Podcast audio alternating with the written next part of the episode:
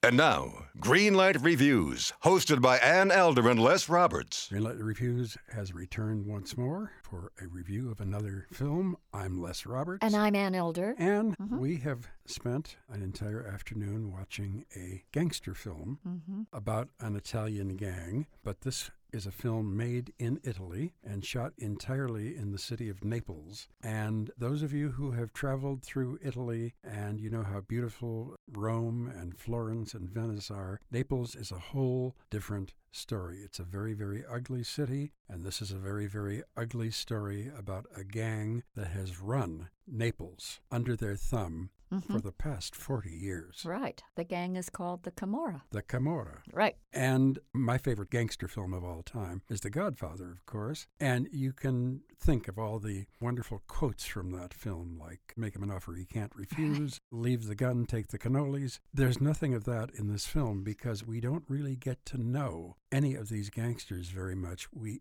only know that they very suddenly and shockingly walk in and shoot you. Mm-hmm. The beginning of the film takes place in a tanning salon. Right. And these guys are having a good time, and they're talking back and forth as they're getting sun rays from these machines. And everybody's having a good time for about four or five minutes, and all of a sudden, people open fire and everybody's dead. And it's very shocking, and the entire film is very, very shocking. I left the movie after two and a half hours literally in shock. Really? Because I was so surprised at all this stuff. And I think because of the fact that the director, Matteo Garrone, shot this film almost like a documentary. Yes. That's true. He did do that. It moved me tremendously. And I didn't like the film at all. I know. Look, I think we have to, first of all, talk about the title Gomorrah. It has nothing to do with Sodom and Gomorrah. It is a play on the word Camorra. That's all it is. But the pun is supposed to make you think of Sodom and Gomorrah. That was the joke that the director and the screenwriter put together. For me, I thought the film was bleak, boring, and bad. I didn't think there was much about it that was worthwhile. I know that the screenwriters took five stories from the very good and best-selling book by Robert Saviano and kind of interwove them into this semi-mock documentary film so that the audience audiences could see just how evil this Camorra gang is. And I don't think that there's anything wrong with that. I just disagreed with the approach that the filmmakers took to this material. Personally, I really love gangster movies. Actually, maybe my top genre of all the kinds of movies that are available. Oh, definitely. I love pictures about the mafia. I prefer them to have storylines and characters that I can identify with rather than this kind of cold and unfeeling approach. So therefore,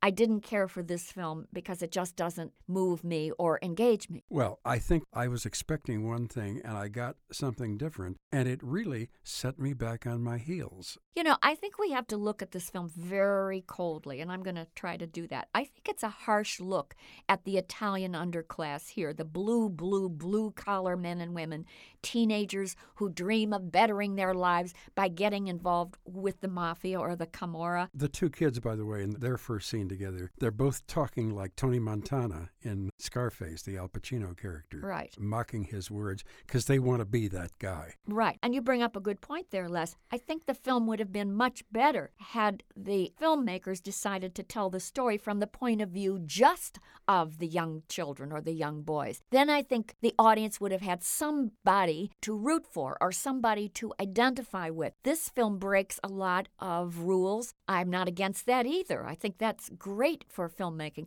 It's just that this movie was so disjointed. It was so badly done.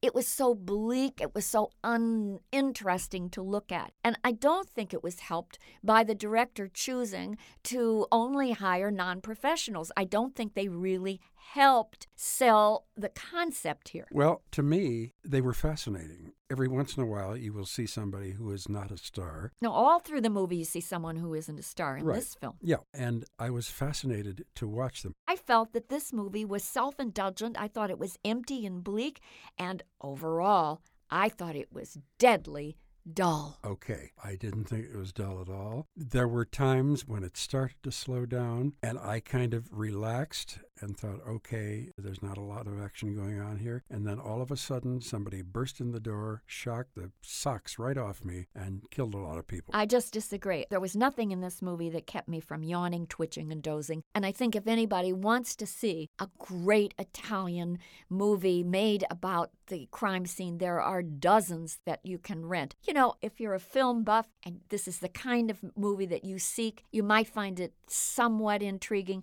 I didn't. For me, the whole thing is a bloody bore. I give it a red light. That's it. I knew you were going to do that. Okay. I'm sorry, Lois. I just didn't care for the picture. And I love the fact that you called it a bloody bore. Yes. There is a lot of blood in this film. There are so many shots on the streets of Naples. It is bleak. There is no question about that. All right, Les, come on. Now, what light are you giving this movie? I'm giving it a green light. No. Yes. I can't believe it. Well, it just got to me in a very strange way, I guess. I don't feel good about it at all. I'm sorry. Don't go to see this, everybody. Don't listen to her. Don't listen to her. Camorra, directed by Matteo Garrone and starring a bunch of people that we have never heard of, and I am not about to attempt to pronounce all their names. It is in Italian. It's getting a green light from me and a red light That's from right. my partner. Okay. That happens sometimes, but we like each other anyway. That's true, we do. Until next time, I am Les Roberts. And I'm Ann Elder. And we're looking forward to seeing you having a great time at the movies. In a world infatuated with comic fandom comes a show to help us remember the talents that have inspired us. Whoa, whoa, whoa, cut. Oh, come on. It wasn't that bad. It's a bit dramatic. Let's just tell them about the show, guys. We are the Canned Air Podcast. Join us weekly for a comedic trip through pop culture. We also welcome some cool comic creators, as well as some of the voice and screen actors that helped shape your childhood. Find us on canned air podcast dot com and on the Evergreen Podcast Network.